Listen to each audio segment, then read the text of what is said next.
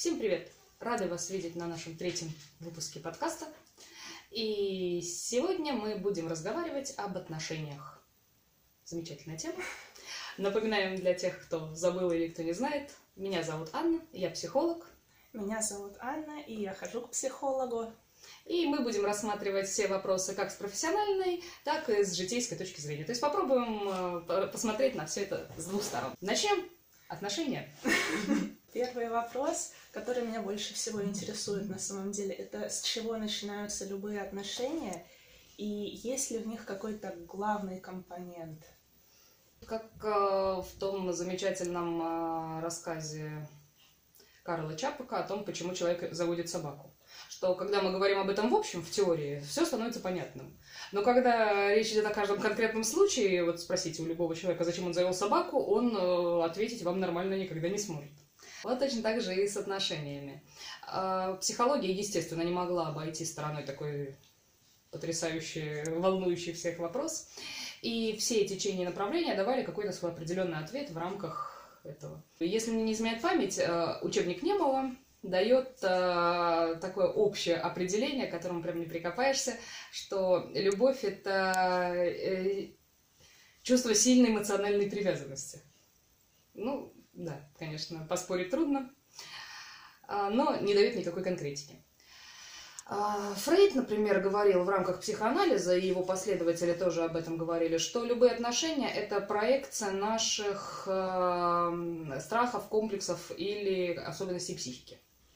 То есть мы ищем в другом человеке что-то, что либо соответствует нашим ожиданиям от него, либо то, что позволит нам э, получить от него определенную отдачу. И э, только с таким человеком у нас возможны отношения. Другие, какие бы они ни были принцы, они нам не подойдут, мы их просто не заметим. И все отношения начинаются именно исходя из каких-то психопатологий. В транзактном анализе отношения рассматриваются с двух позиций. Это реально искренние отношения, то есть искренняя любовь, искренняя дружба, э, то есть близость. Близость э, оценивается как отсутствие игр. Все остальные отношения, они у нас формируются с точки зрения, опять же, транзактного анализа, э, как э, отыгрывание какого-либо сценария, либо проведение какой-либо игры. То есть для этих отношений главный элемент это наличие у партнера определенной роли, которую он готов поддерживать, и его место в твоем сценарии. И опять же по транзактному анализу у нас получается, что ну, больше никак у нас не получится отношений, кроме этих. Либо близость, где мы действительно выходим за рамки сценариев, либо сценарий. Что касается отечественной школы, то тут у нас э, очень интересно. Э, например, наша школа изучения коллектива считает, что отношения возможны только в труде. Любые. То есть коллектив возможен только в труде. Совместная деятельность нужна. Не будем уж громко раскидывать словами труд, но совместная деятельность. То есть, если вы работаете с коллегами и общаетесь, то это отношения. А если вы, э, ну, скажем так, собираетесь в компании, чтобы выпить, и у вас вот эта вот совместная деятельность именно только выпивание, да, это тоже совместная деятельность со знаком минус, но значит, у вас тоже есть отношения. А если вы просто сидите на лавочке и ничего не делаете, и вяло переговариваетесь там, допустим, то это уже не совместная деятельность, то есть отношений здесь нет. Это уже параллельный монолог будет в лучшем случае. И считается, что чем э, насыщеннее, чем э, глубже эта деятельность, тем лучше будут отношения. Ну, то есть, скажем так, э, любой труд прекрасен, но отношения двух дворников в рамках их профессии не могут быть настолько же глубоки, как отношения двух творческих людей, которые в процессе своих отношений переживают еще и эйфорию от творчества серьезного. А, это не значит, что у дворников не может быть серьезных глубоких отношений, просто деятельность, скажем так, не предоставляет для этого э, действительно да, хороших возможностей. Хотя все возможно, если они увлечены модернизацией своих орудий труда, допустим, там, то есть э, все возможно. Главное, чтобы была деятельность. Как только из отношений уходит деятельность, из них уходят сами отношения. Почему, вот с точки зрения наших отечественных психологов, насколько я помню, об этом говорил Леонтьев, почему в семьях ухудшаются отношения. То есть, например, э, муж с женой вместе работали, у них зародились отношения, развивались, все замечательно. Они поженились, а потом жена, например, ушла в декрет, перестала работать, сменила место работы, чтобы с мужем не пересекаться. И все. И совместной деятельности у них, ну, максимум обсуждения, где купить э, там гречку по акции и в какой детский садик отдать ребенка. Конечно, Леонтьев не говорил про гречку по акции, но все мы понимаем. И все. И, э, казалось бы, замечательные отношения куда-то ушли. Говорят, что заела бытовуха, но наши отечественные психологи объясняют это тем, что просто больше нету почвы, на которой произрастают отношения. И так, в принципе, в каждой, в каждой, в каждой отрасли психологии, если брать, то каждый будет выделять какой-то свой отдельный аспект отношений.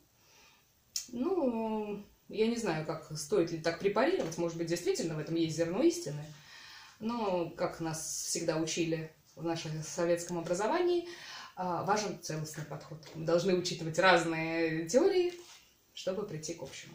Ну, а вот тебе какая из э, даже вот озвученных сейчас точек зрения, какой из подходов кажется наиболее достоверным? Транзактный, наверное, мне кажется, он наиболее общо обхватывает, э, в принципе, отношения любые, но можно говорить и о самом первом тоже. Угу.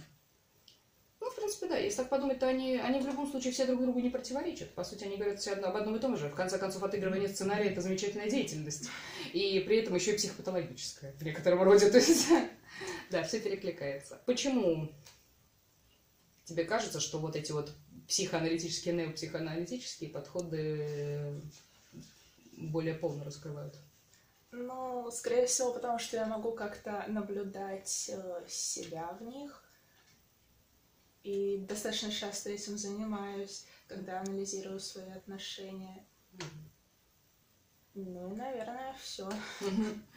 Ну, понятно. То есть э, ближе к жизни. Да. Легче заметить. Почему может возникнуть э, желание избегать человека, когда случаются конфликты или когда его психоэмоциональное состояние ухудшается, или может даже возникнуть э, желание проявить к нему агрессию или пассивную агрессию, как-то на него рыкнуть? Э, первая, наиболее часто встречающаяся причина, такая самая, которая первая приходит в голову, это эгоизм. И сразу, чтобы оговориться, это не обязательно плохой эгоизм что ты такой мерзкий, жестокий человек, думаешь только о себе. Нет, это может быть и так действительно, а может быть просто здоровый эгоизм, когда ты охраняешь свое личное пространство. В ситуации ухудшенного эмоционального состояния партнера ты реагируешь на какие-то его манипуляции, какие-то его, может быть, не знаю, попытки тебя задеть, притащить в это же состояние, именно агрессией. То есть, э, по сути, может быть такое, что даже не поняла, что партнер тебя пытается задеть, а подсознание, наша замечательная цепная собачка, которая нас очень любит охранять, уже подняла тревогу. И ты начинаешь уже потихонечку порыкивать. То есть э, принцип разумного эгоизма, он подразумевает заботу прежде всего о себе. Мы все знаем, что в самолете нужно надеть маску сначала на себя, а уже потом на своего ребенка. Потому что э, помоги себе сначала сам, эта заповедь, она работает везде. А покалеченный человек сам э, не очень хорошо сможет помочь другому. Поэтому в первую очередь мы всегда думаем о себе. И это замечательно. А тут очень важно вспомнить такое понятие, как психогигиена.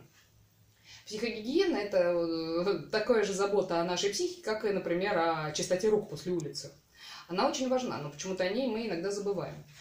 И э, в негативном человеке, который не просто действительно расстроен и плохо себя чувствует, а пытается за ваш счет так называемый повампирить, то есть ухудшить настроение еще и вам, в него можно точно так же испачкаться, как и а, грязный поручень в метро. Э, и люди, которые соблюдают психогигиену, они совершенно осознанно избегают таких людей. Или хотя бы людей в таком состоянии, скажем так. Бывает, что человек подвержен заражению. В смысле, не, не то, что бывает, мы все подвержены психологическому заражению. Уже по прошлому опыту человек знает, что он сейчас в хорошем настроении, но это ненадолго. Он очень быстро заразится вот этим вот э, психоэмоциональным состоянием. И из самозащиты он тоже может отвергать этого человека, избегать или даже проявлять к нему агрессию. То есть все сводится к защите собственных территорий. Я не берусь судить, насколько это оправданно и в какой мере это допустимо и все прочее, потому что иногда это может показаться со стороны очень жестоким. Но мы стараемся не судить о ситуации, не зная все ее подоплеки. Потому что, может быть, этот человек действительно любит так э, по три раза в день повампирить за счет другого. вымотать ему все нервы, а мы просто застали первый раз это. Поэтому не торопимся осуждать людей, которые э, добивают раненых.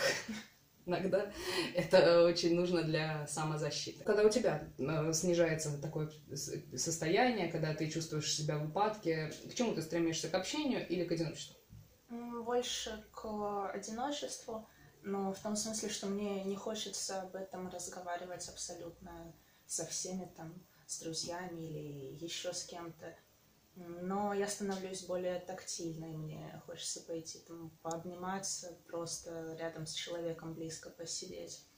Но если говорить о том, почему я не рассказываю об этом, я думаю, это скорее из э, эгоизма так называемого, потому что а, мне не хочется токсичности в свою сторону или обесценивания, или советов из житейского опыта, ну или может быть, что это просто эмоция, которая возникла там, потому что я устала, не выспалась, мне не нужны какие-то особые советы в эти моменты. Угу. Ну, то есть э, о доверии к людям, с которыми общаешься, я так понимаю, тут речь быть не может, да, и уже никакого разговора не идет. По идее, доверие предполагает то, что мы не ожидаем от человека токсичности, как минимум. Ладно, не будем вдаваться в это, Грустно. в этот грустный аспект, да, и я что-то сейчас понимаю, что это большая проблема очень многих людей мы настолько боимся быть токсичными, навязчивыми, мы боимся, там, я не знаю, начать вампирить. Это, вот, это, это еще было модно до того, как стало модным понятие токсичности. Вот, что мы перестали делиться с людьми не для получения каких-то выгод, а просто для получения поддержки тех же самых вот обнимашек и просто элементарного тактильного контакта. Сразу скажу, по Фрому которого я очень-очень нежно и преданно люблю, а, истинные близкие отношения подразумевают такую стадию, что мы говорим своему партнеру, что нам конкретно сейчас надо, и дальше получив его на это согласие, продолжаем. То есть, например, я подхожу к своему партнеру и говорю, слушай, сейчас мне совершенно не нужен твой совет, я просто хочу поплакаться, мне нужно пожаловаться. Он говорит, конечно, я готов тебя выслушать сейчас. Я ему плачусь, он мне не дает никаких советов, просто обнимает, гладит по головке, все довольны и счастливы.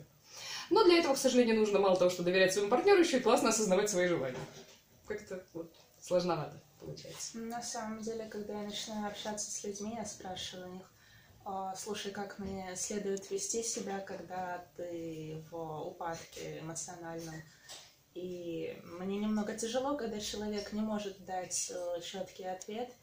Я просто не знаю, как себя вести в такие моменты, просто что с ним делать. Это очень дикий стресс загоняет. Не, ну вообще чисто технически. Если человек сам не, не может дать этот ответ, значит, он сам не знает, что с ним можно делать. Значит, он полностью развязывает тебе руки, делай, что хочешь. А по дороге он разберется. Я думаю, если ты начнешь делать то, что ему не понравится, тут до него дойдет, что, что он хочет, а чего не хочет. К сожалению, далеко не все осознают это в теории. Некоторым нужна практика.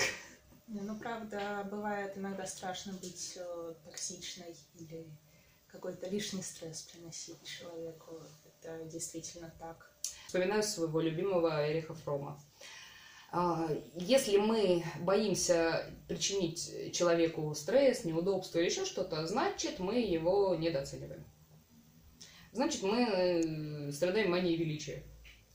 Такой вот. Интересно. То есть, по сути, этот человек такой маленький, несчастный, беспомощненький, такой тупенький, но миленький, сам о себе позаботиться не может, э, сам сказать не может, будет сидеть терпеть, ему же боженька язычка-то не дал сказать. Вот он будет сидеть такой терпеть, а ты такая злобная, мерзкая, испортишь ему всю жизнь, а потом он пойдет и сама выпилится, потому что не сможет больше переносить этот ужас нашего дерьмового мира. Нет, на самом деле мы, вступая в отношения, в любые, мы подразумеваем, что человек нам равен. То есть это такой же самостоятельный человек, который точно так же имеет язык и здоровые голосовые связки ну или хотя бы, если речь не идет о человеке, который владеет речью или еще что-то, он имеет какие-то способы дать нам понять, что стоп. Мы ведем себя так, как мы считаем нужным, так, как нам комфортно, а человек дает нам понять, что это его устраивает или это его не устраивает. Понятное дело, что над всем этим, все это ограничивают у нас рамки уголовного кодекса, рамки этикета там и так далее и тому подобное. Но в целом сидеть и бояться, о боже мой, а если я сейчас буду токсичная, ну, это, мне кажется, лишает отношения малейшего шансов стать искренними. Потому что один человек искр... и переживает, боже мой, я сейчас э, этого человека задолбаю, я буду токсичной, а второй думает, почему такая зажитая? Так, что-то я, наверное, делаю не то. Боже мой, я, наверное, токсичный. И вот сидят двое и переживают друг за друга, вместо того, чтобы наслаждаться общением. Мы уже эту тему немножко затронули, но хотелось бы поподробнее, почему, если у твоего партнера ухудшилось психоэмоциональное состояние, может ухудшиться и твое собственное? Ну, это, во-первых, э, эмоциональное заражение. Чем выше уровень эмпатии, тем э, больше вероятность эмоционального заражения. То есть то, что ты просто перенимаешь э, эмоции близкого тебе человека. Начинаешь сопереживать, и потихонечку эти эмоции становятся твоими. А, вот. Это может быть реакция на твое бессилие это свойственно деятельным людям, не эмпатичным таким, знаете, которые любят причинять добро, невзирая ни на что, и наносить радость. Знаю себя. Ну, я бы сказала, что у тебя все-таки немножко это не та ситуация, у тебя высокая эмпатия. А эти люди такие, знаешь, такие толстолобые, такие, которые точно знают, как надо. И вот они этого несчастного человека, которому просто надо отдохнуть, побыть одному, или, может быть, обнимашек, или, может быть, да, я не знаю, плюнуть на диету, там, поесть мороженка и посмотреть какой-нибудь фильм, поплакать. Они начинают его активно-активно веселить. Они начинают его дергать, они начинают его подначивать, постоянно тормошить. И в итоге у них, у самих очень портится настроение, снижается это, потому что у них ничего не получается. Да, им человек все это время семафорил, что ты делаешь неправильно, не надо, пожалуйста. Но такие люди обычно не видят этих сигналов. Им надо говорить все прямо. И тогда, конечно, да, у них э, от ощущения фрустрации из-за недостижимости их цели, у них тоже может возникать такое вот депрессивненькое состояние. Опять же, поясню, что здесь термин депрессивненькое я использую не как понятие клинической депрессии, а как описание вот этого сниженного состояния.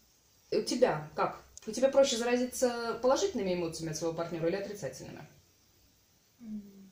Мне кажется, больше положительными, потому что я просто невероятно радуюсь, когда мой партнер радуется. Хорошо, это просто можно позавидовать. Такая бесплатная радость, халявная, так сказать. Но а отрицательные эмоции тебе легко передаются? не то чтобы легко, но тоже передаются, и, наверное, скорее как реакция на отрицательные эмоции моего партнера, то есть э, мне может стать грустно из-за того, что я не могу ничем помочь ему, или я могу разозлиться на себя из-за того, что я не могу ему помочь, ну и всякое подобное. Mm. Ну да. Тебя просили? Хороший вопрос. Вот это, знаете, как э, психологов можно за год научить, э, как помогать другим людям, но не хватит и пяти лет института, чтобы научить его не помогать другим людям, пока его об этом не попросят. Ну, речь, конечно, не о профессиональной помощи, но вот иногда мы помогаем там, где помогать не надо. Опять же, что-то сегодня, видимо, бедняжка крутится где-то со скоростью волчка. Эрик Фром говорил о том, что любовь – это активная заинтересованность в развитии какого-либо субъекта. А, то есть, да, мы заинтересованы в том, что человек развивался, чтобы ему было хорошо, и при этом мы его настолько уважаем, что даем ему право самому попросить, если ему будет это нужно. То есть э, мы не принижаем его до уровня неразумного существа, которое не понимает, что ему необходимо. Вот. Такой вот подход мне очень-очень нравится. А как себя вести, если все-таки становится тяжело с человеком? И нужно ли самому обращаться к психологу в такие моменты? Вот как раз-таки замечательный вопрос, потому что, да, к психологу нужно обращаться, когда тебе тяжело. А, мне очень не нравится, когда ко мне обращаются э, на тему того, что вы знаете, мой муж страдает. Может, ну, ну ладно, муж страдает, а что вы тут делаете? А, вот. Особенно мне нравится, когда говорят, что муж страдает алкоголизмом. Давайте называть вещи своими именами. От алкоголизма мужа страдаешь ты, а муж алкоголизмом наслаждается. Так что я не вижу здесь никакой причины для работы. То есть, да, если плохо тебе, то обратиться к психологу стоит именно тебе. А, если тебе плохо с человеком, вот конкретно, и это не происходит на постоянной основе, то самым честным будет в нормальных развитых отношениях сказать, слушай, мне так тяжело, что я боюсь сейчас просто ухудшить твое состояние еще хуже я могу чем-то тебе помочь. Если не могу, то давай сейчас ну, ну, разойдемся или как-то сменим тему, если у тебя тема плохо там или еще чего-то. Понятное дело, что такие, такую честность далеко не все отношения переживут. Хотя это было бы замечательно и просто. В общем, я рекомендую, что э, не терпеть, если это повторяется регулярно и постоянно. Что-то надо решать. Потому что если тебе в отношениях на постоянной основе плохо, то, может, нафиг такие отношения? И не в смысле, что надо сразу же быстренько разводиться, бросать, ссориться с подругой или еще что-то. Нет, я имею в виду, что, может быть, надо что-то менять в этих отношениях. Вот. Если это произошло один раз, например, ну какая-нибудь там грузовая тема, или там, ну, прям совсем плохо все, то тут можно попытаться достучаться до человека, спрашивать, чем тебе можно помочь, и как-то переводить это в другое. Потому что со всеми нами такое бывает. И а, обвинять человека в том, что ему стало плохо, то, что он даже пусть и стал и токсичным, что ершится, что он пытается сделать больно тебе в ответ, потому что больно ему. если это случилось один раз, ну, я не вижу здесь особого, как бы, это нечестно. Как вот ты думаешь, а, о ком нужно прежде всего думать? О себе или о партнере в таких ситуациях? Мне кажется, что о себе на самом деле, потому что если ты позволишь своему состоянию ухудшиться настолько, что тебе будет невыносимо общаться с вообще всеми, то очень легко эти отношения потерять совсем.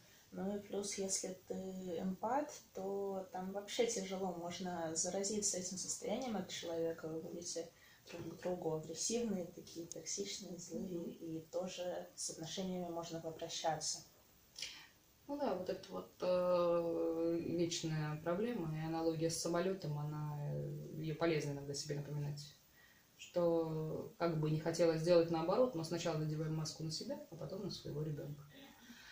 Потому что когда вам будет, когда вы вырубитесь и помрете от кислородного голодания, ребенку уже точно никто не поможет. Так у него хотя бы есть шанс. Ну да, тут я тоже поддерживаю, что изначально мы думаем о себе. И через этот разумный эгоизм, мы становимся гораздо более приятным и приемлемым партнером для другого человека. То есть тот самый эгоизм, который идет на благо общества. Мы уже сказали, точнее, вы сказали, что помогать э, человеку нужно только, когда он сам об этом попросил, но если бывает так, что тебе невыносимо видеть, э, как человек страдает, но продолжает молчать об этом. А как не сделать хуже, пытаясь помочь? Вот знаешь, когда ты говоришь, что тебе невыносимо смотреть, как другой человек страдает и продолжает об этом молчать, у меня сразу вопрос только один ответ. Ну, не смотри, отвернись, закрой глаза. Понимаешь, получается, не, невыносимо тебе, а помогать ты будешь другому человеку. Удивительно. Да, то есть, если человеку нужна твоя помощь, и он об этом молчит, но вынуждает тебя ему помогать э, всякими разными пассивной агрессией, какими-то другими способами, это манипуляция. Манипуляции в отношениях у нас недопустимы. Это вид психологического насилия. То есть, с этой стороны, если мы рассматриваем ситуацию, нехорошо. Допустим, человек не манипулирует, допустим, он действительно не готов пока с тобой поделиться, он переваривает это в себя внутри. Тогда какого черта лезть помогать, если он не готов? Это как раскрывать вот этот вот не раскрывшийся бутон. Сам раскроется со временем, и ему помощь не нужна. А, вот. Если человек э, сидит, вот, вот есть у него такое представление, что ты должна да, догадаться, помочь, спасти, а он будет сидеть, как принцесска такая, смотреть в окно прекрасного замка, а ты быстренько поднакачаешь третий глаз и будешь улавливать все эти флюиды, то это уже сценарий. Самый натуральный. Человек отыгрывает свою роль принцесски вот этой вот, э, которая страдает от мерзкого дракона, а, и ей разыгрывает жертву. Спрашивается, нужно ли нам это? Это, опять же, тоже далеко не искренность. таких ситуациях просто, как бы, может быть, я сейчас звучу слишком радикально, но поверьте, я сама из тех людей, во всяком случае, раньше точно была, которая только увидев друга в беде, засучивает рукава своего, своих доспехов, вскакивает на коня и несется в бой просто драконов рубить. Чаще всего, правда, потом обратка этим мечом пролетала по лбу. Вот. Ну и иногда оказывалось, что дракон, занесенный в Красную книгу, они вообще зверюги-то редкие, и вовсе не стоил вот этого вот говна, который он охранял. Прошу прощения за такие нелицеприятные аналогии. То есть, что я хочу сказать из своего жизненного опыта и из опыта работы психологом. Если вы видите, что человеку плохо, но он молчит, он не просит вас о помощи, он не манипулирует, там еще что-то, предложите свою помощь отказывается, молчит. Дайте ему на это право. Просто поддержите, э, будьте рядом, то есть не так, что э, давай встретимся, а ты опять будешь молчать, нафиг мне это надо, и выругалась трубку. Ну нет, это не поддержка, понятное дело. Физический контакт. Может быть, какие-то милые приятности, если это речь идет о таком временном сниженном состоянии или вызванном какой-то не, не слишком серьезной проблемой. Вы же знаете, чем можно человека, ну, немножечко, скажем так, дать ему улыбнуться. Если вы видите, что состояние затягивается, если вы понимаете, что здесь уже может э, идти речь реально о клинической депрессии или человеку нужна профессиональная помощь, ему можно высказать это свое мнение тактично и как бы просто подсказать. Дальше человек решает уже сам. Мы, опять же, не можем взять этого человека за шкварник и принести его в новую счастливую жизнь. Но подсказать, помочь. Твое мнение. Вообще, в таких ситуациях один партнер может помочь другому? Но если это временное такое состояние какими-то не слишком серьезными вещами вызванное, то, я думаю, может э, с помощью ну, просто того, чтобы обратить больше внимания на человека, показать ему, что ты его любишь, он тебе важен, и ты его не отвергнешь, даже несмотря на то, что он будет сидеть молча и грустить. Угу. А, ну, а чем, чем он может вообще помочь? Какой, какой арсенал у непрофессионала, а именно близкого человека есть доступный? Мне кажется, прежде всего, это тактично спросить, не хочет ли человек поговорить о своей проблеме, что-то наподобие я бы хотел тебе помочь, я вижу, что что-то не так, и я не осужу, если ты мне расскажешь и постараюсь изо всех сил помочь тебе, я готов к этому. Угу. Ну, если человек все еще не хочет, то, конечно, не нужно на него давить и делать ему, ну, если только хуже. Можно попросить его сказать, когда он будет готов, если вам действительно хочется и важно как-то разобраться в этом. Угу.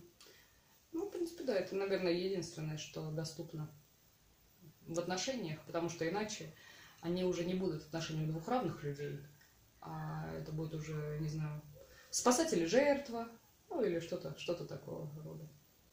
Какие проблемы в отношениях следует э, решать, а когда отношения уже не спасти? Mm. А, я считаю, что тоже, опять же, на основе наверное, каких-то там опыта работы других психологов и прочитанных книг скорее, а, что проблемы в отношениях делятся на два типа. Ну, скажем так, объективные проблемы, будем говорить. Это вызванные поведением партнера и вызванные личностью партнера. А, то есть, если в семье постоянно возникает конфликт на почве того, что муж раскидывает носки, не вешает одежду в шкаф, приходит, бросает ее на стул и не моет за собой тарелку. Это поведение. То есть э, э, вы, не применяя насилие над личностью, вполне можете требовать от э, партнера соблюдения чистоты, каких-то норм там уборки по дому. Это совершенно нормально. Требовать изменения поведения можно. И допустимо. Можно требовать чего-то не делать. Ну, то есть, если это нарушает ваши какие-то границы и действительно плохо на вас сказывается. То есть вы садитесь и обсуждаете, что для вас приемлемо в поведении, а что неприемлемо. И вот тут я бы советовала, если отношения дорогие для обоих партнеров, решать до последнего. Это можно изменить. А вторые проблемы, они вызваны личностью человека. Вот если вас бесит проявление его личности, или его бесит проявление вашей личности. Вот здесь ни в коем случае нельзя подстраиваться и нельзя требовать от партнера, чтобы подстраивался он. Ну, то есть, э, ну, не знаю, если человек обожает собак и подкармливает всех бездомных кошек просто потому, что вот, ну, убеждения у него такие, вот, хочет он помочь этим животным, а его партнер считает это позорным и омерзительным, ну, ничего у них не получится, вот так они бьются. Если один из партнеров э, обожает активный отдых, ему нужен адреналин, он обожает, там, не знаю, на скейтборде спускаться с самых сложных вершин и прыгать с парашютом, э, так, не, не переставая жевать бутерброд, а второй боится на ночь с палаткой в лес пойти, потому что это адски опасно, и там злые кусачие ежики.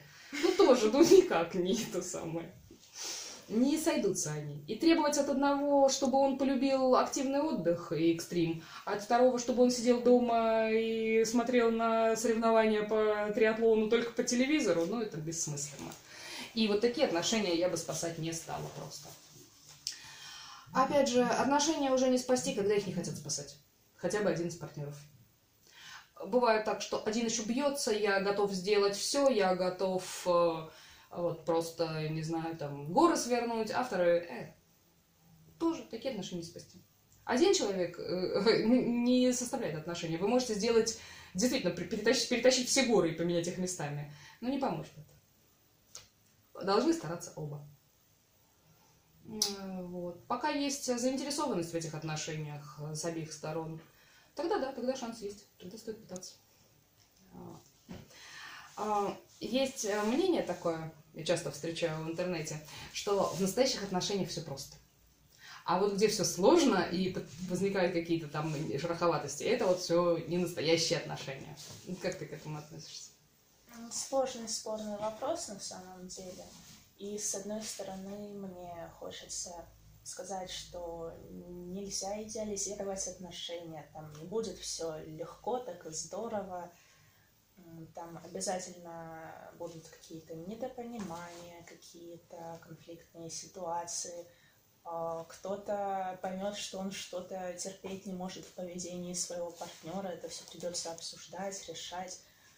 А, но я помню, что как-то пришла к вам и а, сказала что-то типа, ну вот, мои отношения не развиваются больше, что же мне делать с этим? И вы сказали, что вообще-то в отношениях э, нужно еще и классно себя чувствовать просто и проводить время классно с человеком. Да, не было бы неплохо. И я, правда, старалась это делать и стараюсь э, дальше не загонять это все в какую-то сплошную работу, работу, работу. Я больше не смотрю на отношения как на какой-то серьезный огромный проект. Ну так что я думаю, если возникают какие-то проблемы, над ними нужно поработать. Если вам просто классно вдвоем, то это тоже очень здорово. И просто надо наслаждаться этим.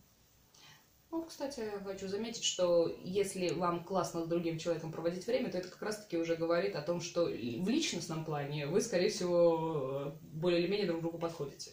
Потому что, как мы уже из нашего прошлого примера, любительницы отдыха на диване под теплым пледиком э, вряд ли будет комфортно проводить время с экстремалом, допустим. Вот. То есть это уже хороший показатель, здесь действительно нужно работать. А тогда, ну, пожалуйста, не, превращайте вы отношения в тяжкий труд. Ну, ну, у нас и так большая часть жизни занята работой, ну зачем еще и в отношения приносить? Немножко фана, никогда не помешает. Очень сложный вопрос, серьезный, как мне кажется. Как убедить своего близкого человека пойти к психологу, чтобы это не было газлайтингом? Вопрос действительно очень серьезный. Во-первых, а зачем близкого человека убеждать? Ну, возможно, он э, боится, в принципе, психологов, но у него есть э, какие-то проблемы. Допустим, он ими делится с тобой, но ты понимаешь, что это уже вне твоей компетенции. Ты хочешь взять его за шкварник и привести в светлое будущее. Ты можешь его Э, давай сразу тоже оговоримся. Я проповедую все-таки теорию свободных отношений в плане не в том, что они свободны, и мы изменяем друг друга там все и вообще предаем друзей, а в том плане, что в них участвуют два свободных человека. и мы не убеждаем никого ничего сделать, не угов... ну там, ну, допустим, ладно, уговаривать там это понятно в каких-то рамках, не заставляем, не манипулируем, ну, то есть мы советуем, мы э, предлагаем, то есть вот это для меня является показателем действительно здоровых отношений. А, ну, тут ладно, как бы иногда, может быть, действительно человеку понадобятся просто аргументы, может, он просто э, нуждается в конкретных фактах. А, давай сразу тогда э, проясним с терминами, что такое газлайтинг. А, газлайтинг, по сути, предполагает убеждение человека в том, что он а, неполноценный, ненормальный и вообще в том, что его реакции не оправданы. А, сам термин, э, насколько я знаю, произошел от фильма. Это, это же газлайтинг, это газовое освещение, газ, газовый свет. И в фильме э, там э, муж обманывал свою жену, у них постоянно мигало освещение из-за того, что он, я не помню, что он делал противозаконное, но он забирал очень много энергии. И освещение начинало мигать.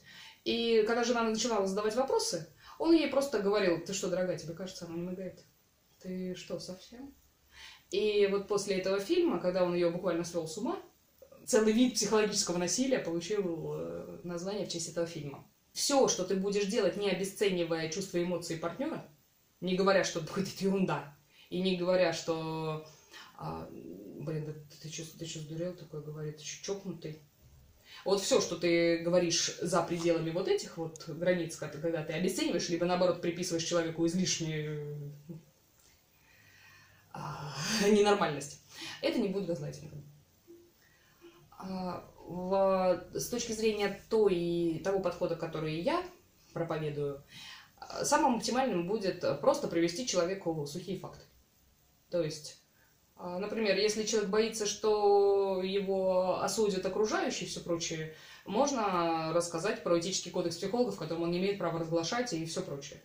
Если человек боится, что психолог начнет его высмеивать, объяснить, что психолог это профессионал, который, ну, ну, это, знаете, как прийти к стоматологу, и тот говорит, откройте рот, откройте. Боже, карис. Зубной камень не могу. Вот, ну, понимаете, ну не бывает. Так он профессионал. Ему, в принципе, вот он видел уже все. В этих зубных камнях, в этих кариесах. Он не будет высмеивать это. Он просто сделает свою работу и все. Как и психолог. А, вот. Если человек э, не считает ну, нужным и достаточно серьезно свою ситуацию, здесь ему можно говорить, что ну, психолог это как бы не тот специалист, к которому нужно приходить в предобморочном состоянии. К нему можно приходить просто, когда тебе плохо. Это не психиатр, который назначит тебе таблетки и, там, я не знаю, предпишет лечь в больницу. Сейчас, кстати говоря, не могут тебя положить в больницу насильно, но многие до сих пор этого боятся. Но положить тебя насильно в больницу, если ты не представляешь угрозу для общества, не имеет права никто, без твоего согласия. Тоже, опять же, полная безопасность. Я уже молчу о том, что психолог вообще никого не имеет права положить в больницу, это не врач. Вот, то есть убеждаем, исходя из фактов, на основании того, чего боится человек. Если он вроде как уже готов пойти к психологу, но побаивается, чего-то опасается, мы можем просто рассказать, как, как это есть на самом деле. Ну или, например, посоветуйте ему посмотреть наш подкаст. Он поймет, что такие замечательные люди, которые смеются над кариесом, они просто не могут быть страшными. Первая часть подкаста. В твоей семье, в твоем окружении, как люди относятся к таким советам, например, пойти к психологу? Как они реагируют? Ну, я думаю, про более старшее поколение и говорить не стоит, но мои ровесники и просто друзья, если я говорю что-то такое, такие, ну да, надо бы, я думала об этом, на самом деле, ну что времени-то мне нахожу, или денег, или еще что-то такое. Все супер спокойно к этому относятся. Ну, вот видишь, значит, э, особой проблемы среди, по крайней мере, твоих ровесников точно нету. Опять же, проводя аналогию с зубами, я очень часто слышала, что люди говорят, да, мне вообще надо там кариес подлечить или там профилактическую чистку сделать, но сейчас времени нету. У нас то как заболит, что у всех сразу время находится, и даже деньги, и в два часа ночи бегут. Вот, то есть, значит, еще не припекло, значит, еще не созрел человек для этого. Соответственно, возвращаясь к пункту первому. Раз не созрел и не готов, не пинаем его. А когда лучше обращаться к семейному психологу, а когда а, просто ходить к психологу по отдельности? Если вы с партнером, с родителем, ну, неважно, с членом семьи, а, хотите решить свою проблему совместно и готовы совместно работать над ней в психологическом плане, конечно же, лучше пойти к псих... специалисту по семейным отношениям. Он поможет определиться с динамикой этих отношений, он будет рассматривать уже, он будет, скажем так, э, видеть модель ваших отношений и пытаться вам э, помочь ее скорректировать. А если вы не считаете, что проблема заключается именно в семье, а может быть, скорее там более личные проблемы, а, ну, как я не знаю, даже примерно, допустим, нормальная семья, муж с женой, и мужа не то чтобы не устраивали семейные отношения, но просто ему кажется, что он недостаточно реализует себя в жизни вообще. Из-за этого вот он в семье. Ну, в такой ситуации тащить жену на прием, убеждать ее, тем более она-то ни сном, ни духом, она-то думает, что все нормально, как бы, она себя реализует. А, ну, тут смысла особо нет, потому что проблема скорее его личная. Да, она влияет на отношения семейные, но, по сути, для ее решения не нужен второй член семьи. А, я бы советовала ходить на, так, именно на семейную терапию, не на личную, тем людям, которые уже вроде как дошли до развода, но решили дать своей семье еще один шанс. Даже если один из них реально уверен, что проблема в партнере, и партнер даже с ним соглашается, что да, мол, проблема во мне. Ну, не бывает такого. Нет, ну, в смысле, понятное дело, что очевидная причина и повод этого развода в нем. Ну, например, вот он алкоголик, или он там изменяет, или еще что-то. Но если оба готовы сохранить эти отношения, значит, что-то там в динамике отношений явно у обоих. Оба хороши. В общем, в такой ситуации я бы рекомендовала не отправлять своего проштрафившегося партнера на гильотину психолога, а сходить вместе. Мы такие, психологи это безопасно, тоже мы. Вот я поэтому иронизирую, потому что некоторые говорят, что вот, пойдешь к психологу, там помогут наладить наши отношения. Как это слышится на самом деле? Вот пойдешь к психологу, он тебе расскажет, я всю жизнь была права, я была хорошая, а ты козлина, а меня плохо ценишь, я тебе даю еще один шанс. При таком подходе, ну, не будет отношений. Тут оба должны своих тараканов отлавливать и бить тапками просто в массовых масштабах. Как ты думаешь, что больше влияет на отношения и на какую-то семейную динамику. А, личные проблемы людей, входящих в эту, в эту группу, или их а, общие, общесемейные вот эти вот конфликты и проблемы? Мне кажется, большинство общесемейных проблем проистекает из э, личных. А, то есть э, для кого-то одни слова могут казаться ну, ерундой абсолютно, вообще просто шутка, допустим, даже неудачная, для другого человека это трагедия, потому что, ну, может быть, над ним когда-то также пошутили очень неприятно, он сильно расстроился, и теперь его всю жизнь это очень сильно трогает и, ну, не в хорошем смысле, и приводит в уныние. Может быть, э, кого-то сильно триггерит какой-то элемент поведения другого человека, и он просто этого не выносит, хотя этот человек вообще всю жизнь там, э, я не знаю, ходил в разных носках по дому без тапок. Ужас, расстрелять сразу же. То есть, возвращаясь к пункту первому, нас мы изначально находим таких людей, с которыми у нас будут какие-то проблемы, которые будут нас чем-то триггерить. Но, между прочим, как же это, насколько мне изменяет память, так говорят в гештальт-подходе, а, так говорят психоаналитики, больше врать не буду, никого сейчас на память не приходит, что мы специально находим себе человека вот с таким вот этим, чтобы закрыть гештальт или решить проблему, скажем так. То есть, если у нас неразрешенный конфликт с мамой, то мы так всю жизнь не будем находить себе таких вот мамозаменителей, с которыми будем пытаться решить эту проблему. Да, и будем триггериться на их разные носки там без тапок и все прочее. А может ли быть у всех членов семьи один психолог, ну то есть один, но каждый ходит к нему по отдельности, а не всей семьей? А, или это все-таки не очень? ну, с точки зрения этического кодекса, который, как мы помним, является единственным э, каким-то там регулирующим психологическую работу документом у нас в стране, никаких ограничений на это нет. Единственное, понятное дело, что тут накладываются все прочие обязательства. Ты не имеешь права никак выдавать и рассказывать информацию одного своего клиента другому. И ты не должен занимать никакую сторону.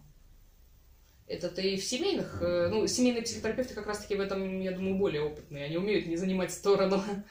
Вот, а здесь ну, можно попасть на такую а, в результате эмпатии, более сильной эмпатии к какому-то одному члену семьи, можно попасть в эту ловушку. Если психолог может этого избежать, ну, бога ради, никто как бы не запрещает. Тем более, э, если семья, ну, кто-то один из членов семьи нашел действительно профессионального психолога, который устраивает, который помогает, э, не всегда бывает возможность в маленьких городах найти для каждого такого же профессионального и хорошего психолога другим членам семьи. Просто может психологов не хватить. Исключением являются педагоги-психологи, то есть детские психологи которые решают проблемы семьи с, через призму ребенка.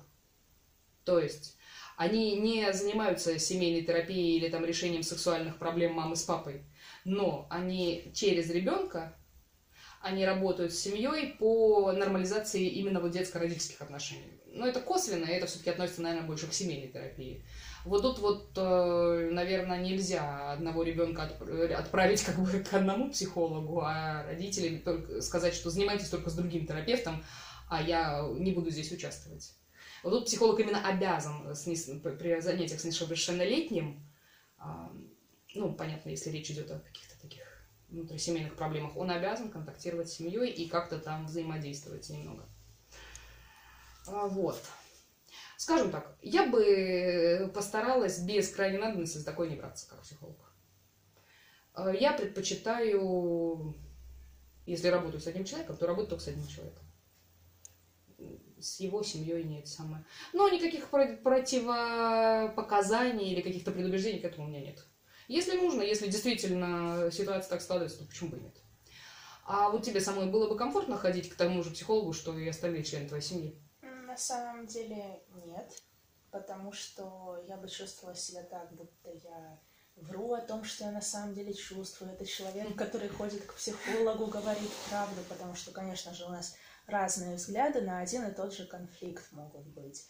Но я, конечно, знаю, что это все полностью конфиденциально, но я бы все равно чувствовала себя так, что вот я у психолога рассказала о своей проблеме, потом домой приду, а меня этим в лицо, лицом тыкнут просто да, да, это да. вот так. Тебя уже а, ждут. Да.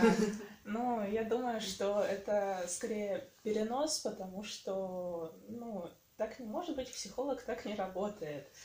И просто я привыкла, что в каких-то других ситуациях, когда я рассказывала что-то против меня, это использовали достаточно часто. Ну, на самом деле, как мы с тобой уже говорили в прошлом нашем подкасте, к сожалению, психологи тоже люди. И почему я говорю к сожалению? Потому что ничего человеческого не чуждо. Они совершают ошибки. Они вполне сознательно нарушают этический кодекс. Потому что, ну, мы об этом уже говорили, нету за это серьезного наказания. И тут совесть пассажира лучший контролер. То есть, э, если человек сам по себе по жизни э, не придает особого значения конфиденциальности информации и своей ответственности, он может сделать много чего. Да, я понимаю, что большинство моих коллег, и я искренне надеюсь на это, действительно профессионалы хотя бы в этом. Они не побегут разглашать след... сведения. И они, э, надеюсь, что у большинства хватит ума не проболтаться случайно. Но ошибки, ну, никто не застрахован от ошибок. Поэтому вот, вот мне, наверное, с точки зрения... Наверное, если бы я ходила именно на личную терапию, я бы, наверное, все-таки предпочла бы себя отдельного психолога бы тоже. Другое дело, понятно, семейное, но тут, тут уже другой вопрос. В принципе, то эту замечательную, интересную тему мы с теоретической точки зрения раскрыли. Возможно, у нас сейчас даже в планах появится какой-нибудь несколько более практический аспект темы отношений. Если это будет интересно, кстати, пишите. Э, давайте обратную связь. Может быть, подбросьте какие-то темы, которые ну, волнуют именно вас. Мы с удовольствием их обсудим. А, вообще, спасибо, что были с нами. Спасибо, что слушали и участвовали. Всем пока! Да, всем спасибо и до свидания. До следующего выпуска.